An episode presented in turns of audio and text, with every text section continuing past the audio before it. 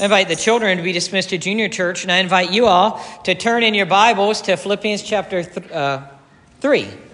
Philippians chapter 3, verse 1. I Had to look down, make sure I was getting that right. Philippians chapter 3, verse 1. We're marching our way through Philippians, walking through this beautiful letter that the Apostle Paul wrote, inspired by the Holy Spirit. Inspired by the Holy Spirit. The Apostle Paul wrote this letter of Philippians, this letter of joy this letter of joy, and this letter exhorting them to unity, unity and joy. I love this illustration that Chuck Swindoll uh, gave. He wrote, it, it had been a long time since Horace Walpole smiled. Too long.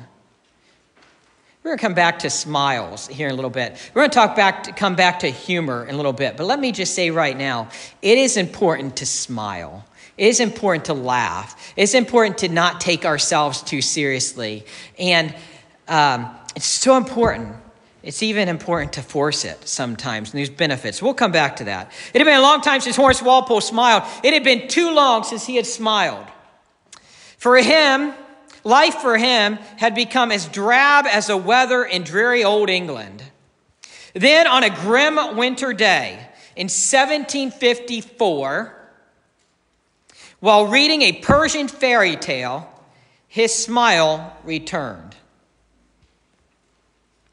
He wrote his longtime friend Horace Mann, telling him of the thrilling approach to life he had discovered from the folk tale.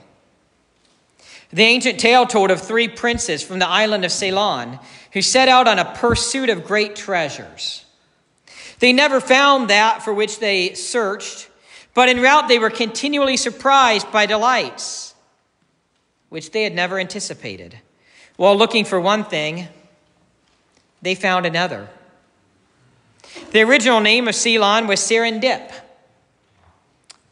Serendip. Do we know a word kind of like that? Serendip, which explains the title of this story The Three Princes of Serendip.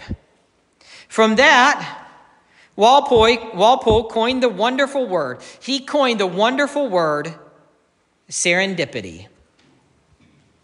And from then on, his most significant and valued experiences were those that happened to him while he was least expecting them. Those experiences that happened when he was least expecting them. Those experiences that brought that smile, that humor, that fun,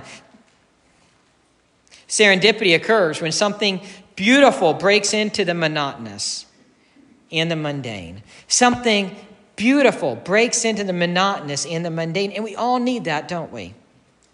A serendipitous life is marked by surprisability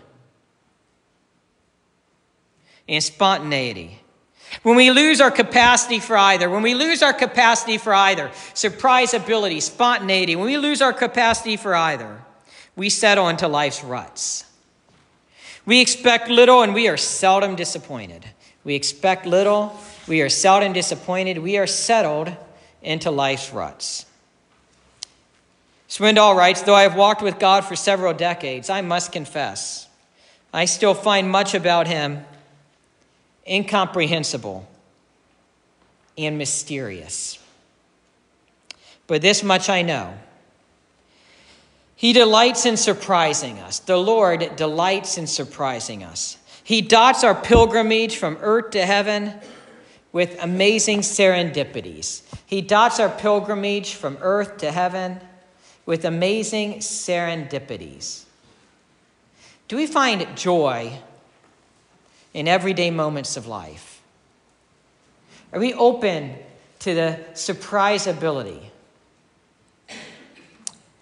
Or are we gloom and grumpy, willfully negative? This is a book I highly recommend. The Body Keeps a Score. It's not a Christian book, it gets into the whole body and how the whole body is connected and in the psyche and, and you know the heart brain and all these other different things. For example somebody could be saying one thing but their body and their mannerisms are communicating another thing. On one hand they're saying i'm okay i'm okay but their eyes are wandering around and you know you really can't trick the body. You really can't trick the whole, bo- the whole body. Well it says at one point in that book the commonality with grumpy old men. The characteristic, the stereotypical grumpy old men, the commonality is they don't engage in the arts. And by the arts, it doesn't mean painting. It's just the arts, you know, the uh, drama and, and music and uh, whether literature or movies or things like that. It's a different part of the brain. What brings you joy in life? Anyone? Shout something out. What? Athena, Athena grandbaby. Grandbaby bring, brings joy in life. I've heard grandchildren are a lot of fun. I'm not rushing to get there, but I've heard they're a lot of fun. What brings you joy in life? Someone else. Jesus. Jesus. Amen. I'm glad that you know the right answer, Greg. Uh, uh, Jesus. We're going to go there in a minute. You just destroyed the whole sermon. No. Uh, anyone else? What brings you joy in life? Kids. Kids bring joy. Who said people? Somebody shouted people. La la la la la Lily said people. Uh, beautiful sunsets. What do you say, Tammy? Family. Family gatherings, sunsets, the beautiful sunsets. What? Good food. That's true. Yeah, we're to have good food in our fellowship hall after the service. What? Amen. What do you say, Gary? The Steelers losing brings him joy. Yeah. Time to move on. I'm just kidding. Um, anybody else? Anything else that brings joy in life? Quiet. A kind smile brings joy. Blaine? Quiet. Quiet. Quiet can bring joy. What do you say, Bobby? Repeating it. Quiet. Fall colors. Have you noticed the leaves are starting to change and bring different colors? Uh, you know, chocolate brings joy, right? All these different things, they come from God and they can bring joy in life. And as long as we realize and put them in their proper context under God, that is a very, very, very good thing. And as we look at Philippians chapter 3, verse 1, we see rejoice in the Lord. And the Lord gives us, I believe, really, seriously, the Lord gives us things in this life that we can enjoy. And we praise Him for them chocolate or a beautiful sunset or fall colors or ice water on a hot day or time with family and children and, and other different things. And we can praise Him for them and, and keep the right perspective. So, what I want to talk about just for a few moments here is rejoicing in the Lord. That, that's what the Apostle Paul said at Philippians chapter 3, verse 1. Now, what's important as we look at the scripture, the three most important, the three most important words in Bible study are context, context, context. And I want to begin with the context, the context, and then the context again. Let's look at how did we get here to Philippians chapter 3, verse 1. And, so in Philippians, and we're going to go right back, all the way back to Philippians chapter 1. And I want to summarize the different sections of Philippians. In Philippians chapter 1, the first 11 verses, Paul greets them and he prays for them. He greets them and he prays for them. And let me remind you, as I have reminded you as we walk through Philippians, that it has been even called a letter of joy.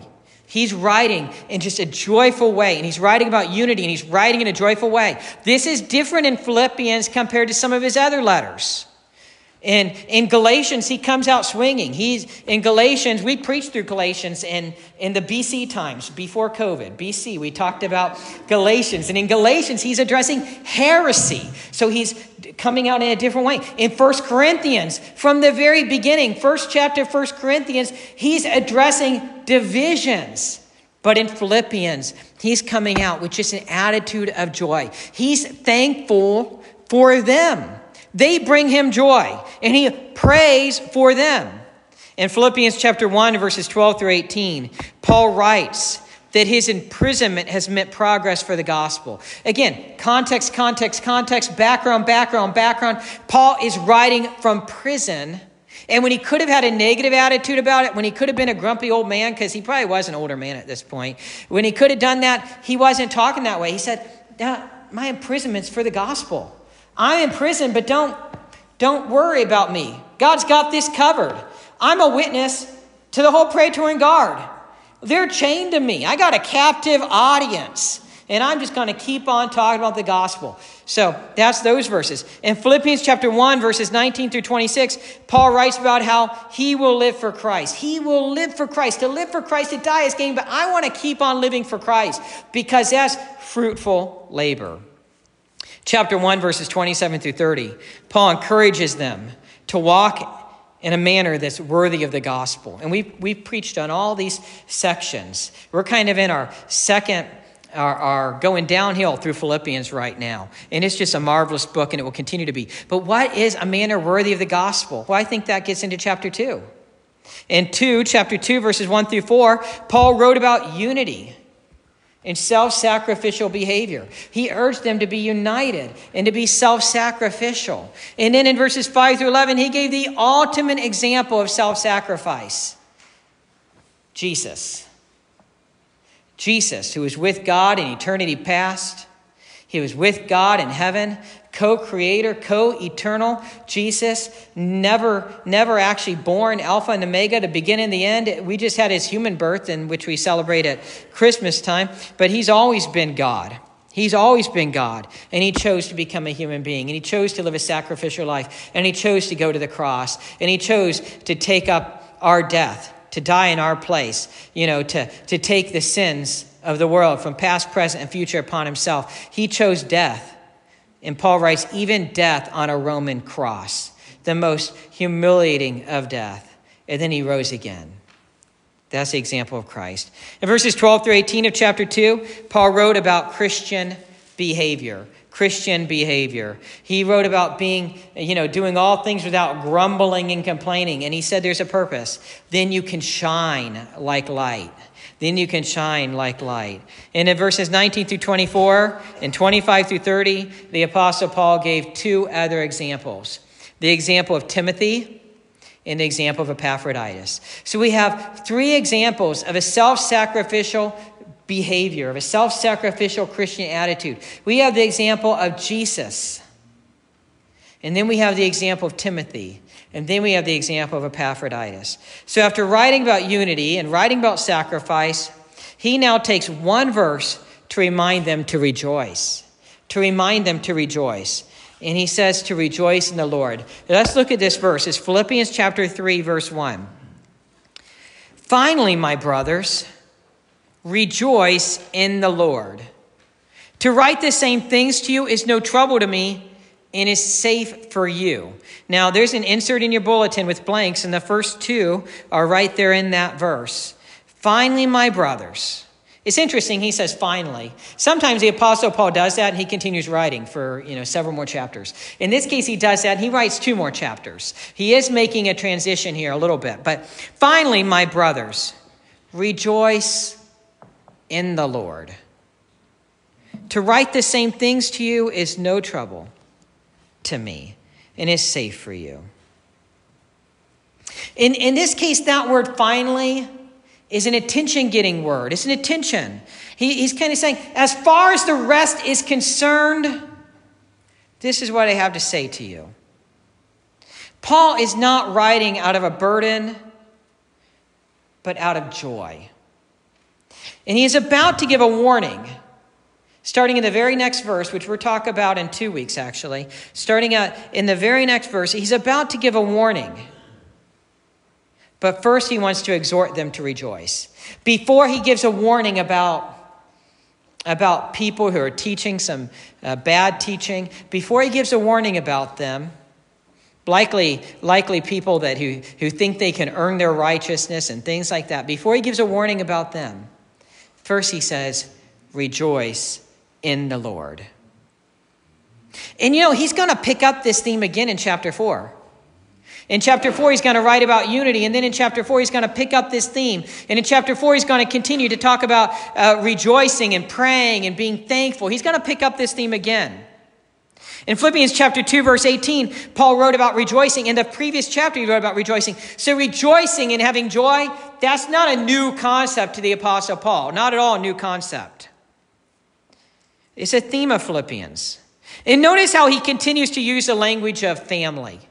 He says, finally, my brothers, or we could say, my brothers and sisters. He's talking to them with a loving, a family type of attitude.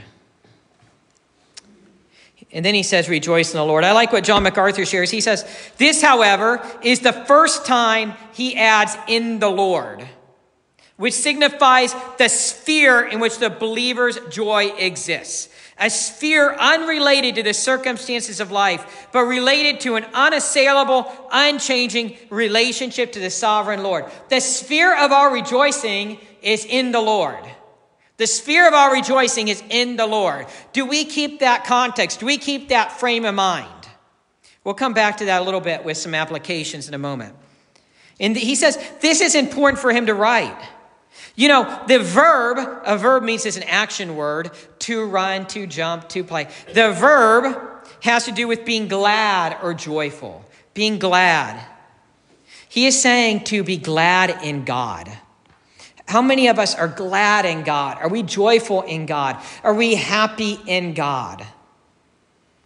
You know, then he says to write the same thing to you it's no trouble. Now, oftentimes we wonder is he talking about writing the same thing about rejoicing? Probably not. He's probably talking about what he's about to write, which is the very next verse about watching out for, he calls them the dogs, and those who think they can earn their righteousness. He wrote about this a little bit in chapter one, and he's going to come back to that. He, he's, he's probably talking about that in the very next verse.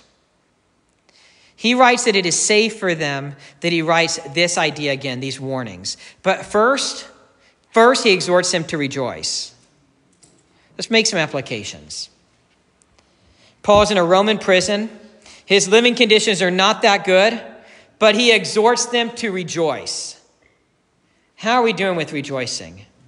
How are we doing with being happy? Paul is in a very negative situation, and he's talking about rejoicing. How do you do with that? How do I do with that? Uh, it's easy for me to grumble and complain, I'll be honest. I'm working on this. You know, it's, and, and, it's easy for me to grumble and complain and be worried and fearful and anxious about trivial matters, right? Trivial matters that aren't going to matter in 10 years. They're not even going to matter tomorrow. But I'm upset about them today. Paul is in a dungeon type of prison, chained to a guard, and he's talking about rejoicing.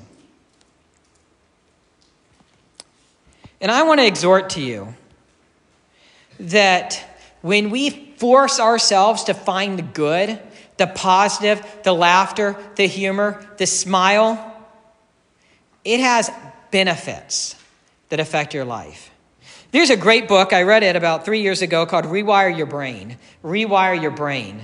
It's written by a psychologist, counselor type guy who uh, it was recommended by a counseling prophet, Asbury, who's a PhD psychologist.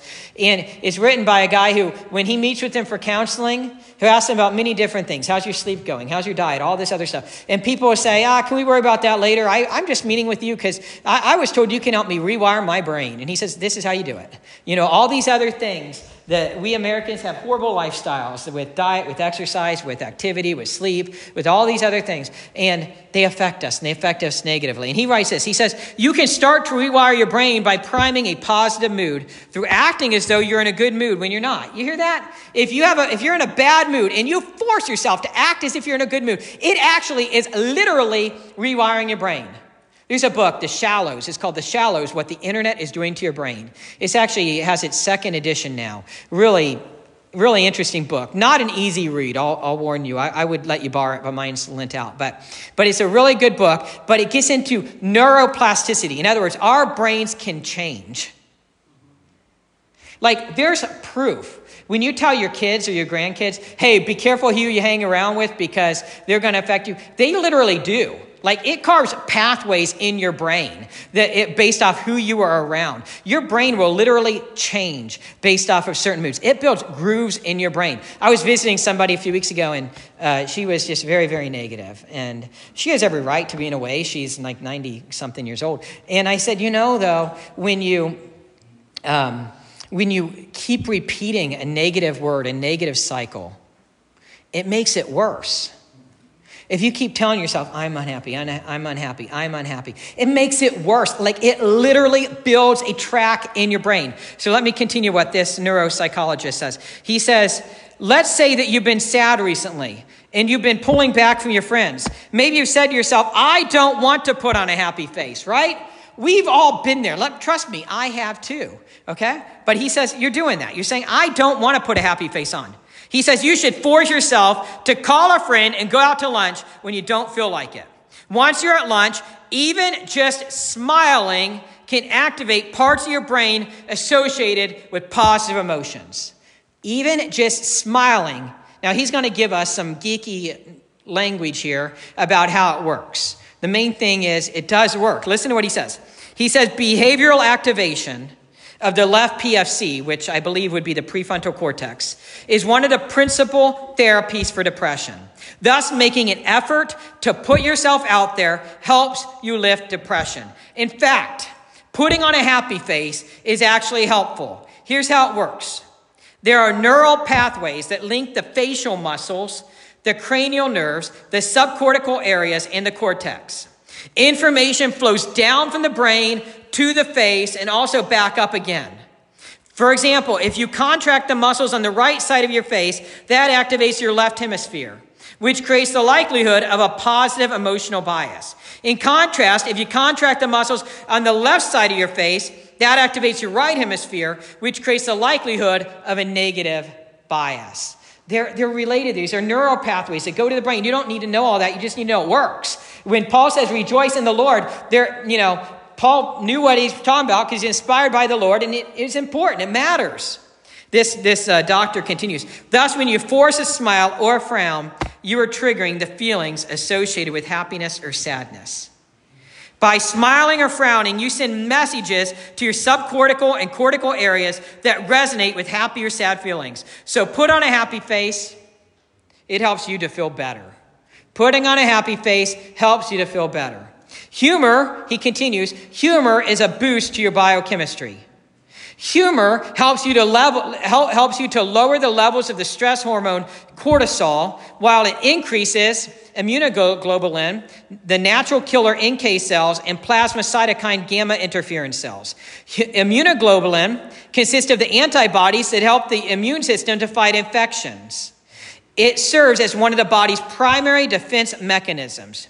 NK cells seek out and destroy abnormal cells. They are a key mechanism for what is called immunosurveillance. Plasma cytokine gamma interferon orchestrates or regulates anticellular activities and turns on specific parts of the immune system. If you are able, this is where it matters, if you're able to develop a sense of humor about yourself, you'll find that increasingly, you'll, you'll find that increasingly incredibly, sorry, incredibly liberating. When we can have a sense of humor about ourselves, we will find that incredibly liberating. It ensures you don't take your current situation and yourselves too seriously. Laughing at yourself allows you to see yourself as part of a greater whole. So, being joyful, smiling, laughing is really, really powerful medicine. And we need it. We need it. I remember a story I heard about one Christian leader. I think it was Russell Moore that wrote this. Um, uh, Steve's listened to him some.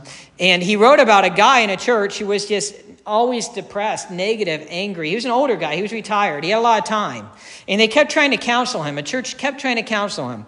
And they realized they couldn't get anywhere because he was watching the news 24 hours a day.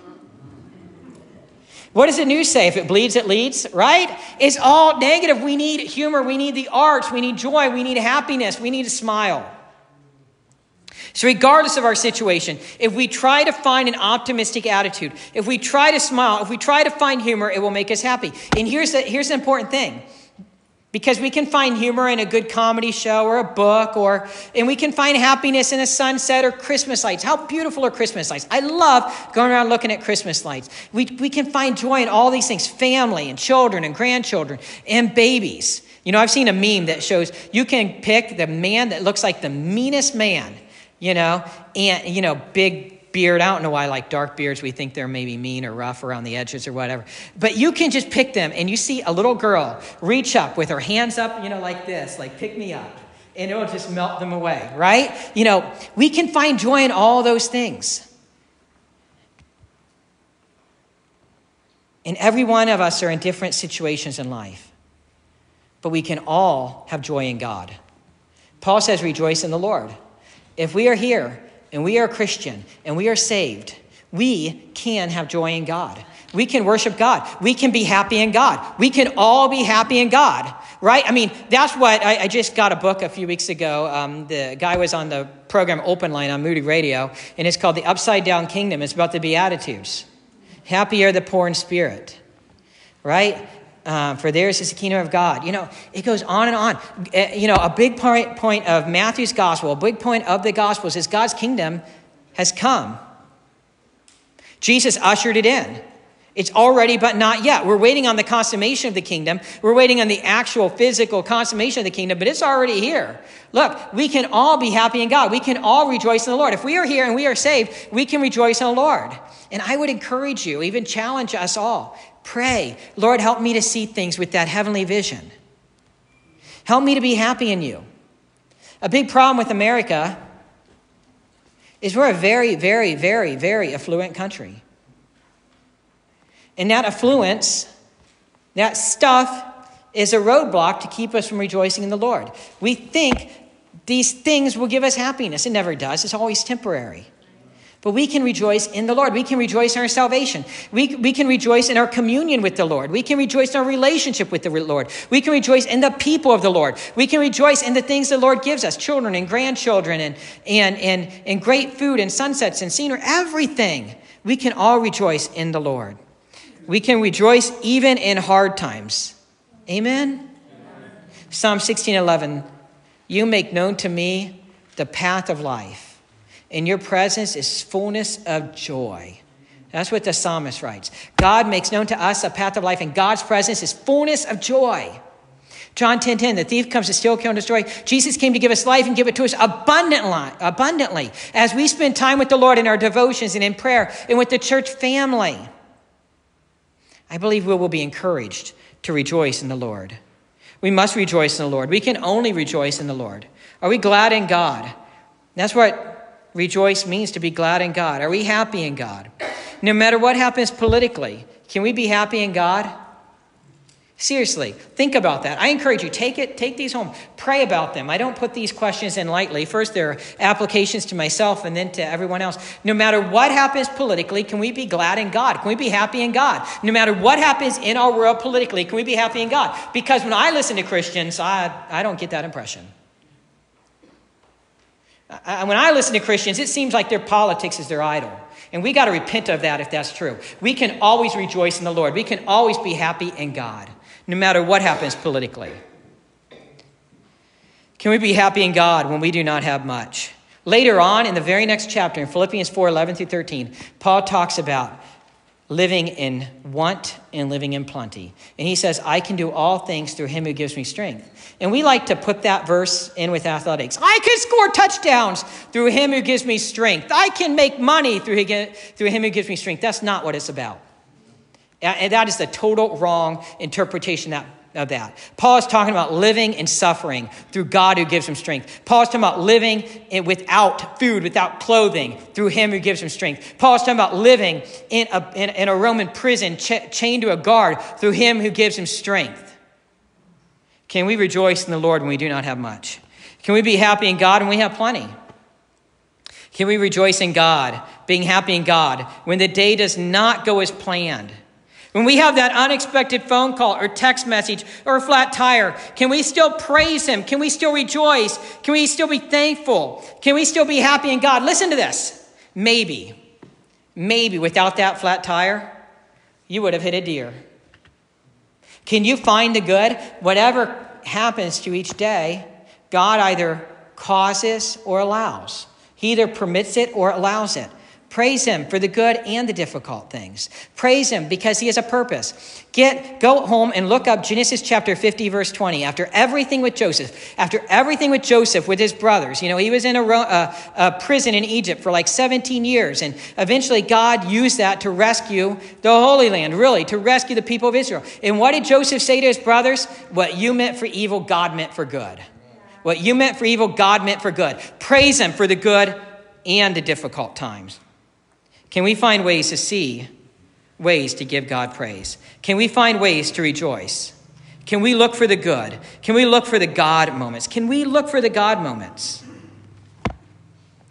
I'm going to end with that, and I'm going to invite you to take time and reflect and pray this week. I'm serious. Take these home and pray over them. I, I know it's true. By the time of your afternoon nap, which you won't have today because the Steelers are playing, but by the time of your afternoon nap and the Browns, most forget the sermon. I encourage you, take and maybe God will give you some different application questions. But look at it, apply, think of it. Ask the Lord to convict you with His word. Let's pray. Dearly Father, I pray you would guide and help and support and encourage us all, rejoicing and being happy in you in the good and in the difficult times. Because if we have a relationship with you, if we have a relationship with you, we can all rejoice. We can all be happy. Oh, Lord Jesus, you give us so much in our salvation in you. Being a child of God is so much. Having the Word of God is so much. Having the people of God, the church of God, is so much.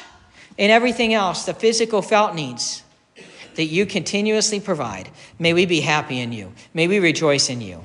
And I pray, Lord God, we would have just a new, a new taste of your presence today, a new encouragement from your presence today. In Jesus' name, amen.